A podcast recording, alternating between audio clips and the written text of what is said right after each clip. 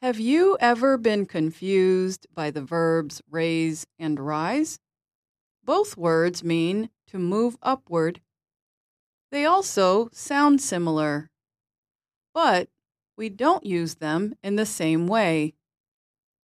Adriana from Uruguay says, I would like to know the difference in meaning between raise and rise, and when to use one or the other. I asked this question to a U.S. citizen, and she could not tell me the answer. Hello, Adriana, and thanks for writing to us. That is a great question and something many English learners wonder about. The short answer is that raise is a transitive verb and rise is intransitive. I'll tell you what that means in a moment. But, as you saw, many native English speakers might not be able to describe that difference. I suspect the same is true for you in Spanish. The right words just come at the right time, perhaps without you knowing the technical reason. To answer your question more fully, let me begin by giving you the dictionary meanings of each verb. To raise means to lift or move something or someone upward. It also means to increase. To rise means to move upward or to increase. Notice that raise includes the words something and someone. That's the big difference between the two.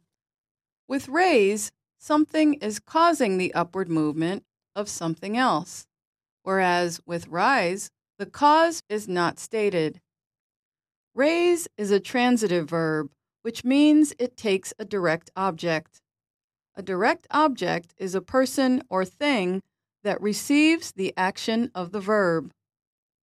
Here is an example. Adriana raised her hand when she had a question. Here, the subject, Adriana, is causing the object, her hand, to move upward. Here's another example. The restaurant raised dinner prices for Valentine's Day.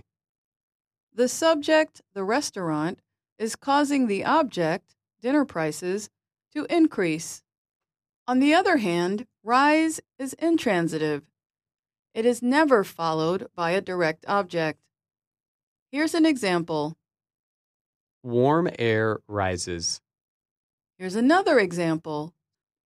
Swedish stocks rose after the election Monday. Looking at this example, we can see there is a cause for the rise of stocks, but we do not directly state it in the subject verb object way we do with raise. Notice that the past tense of rise is rose. That's because the verb is irregular. Rise, rose, risen. But raise is regular. Raise, raised, raised. Do you have a question for Ask a Teacher? Write to us in the comments area. Be sure to list your country. And that's Ask a Teacher. I'm Alice Bryant.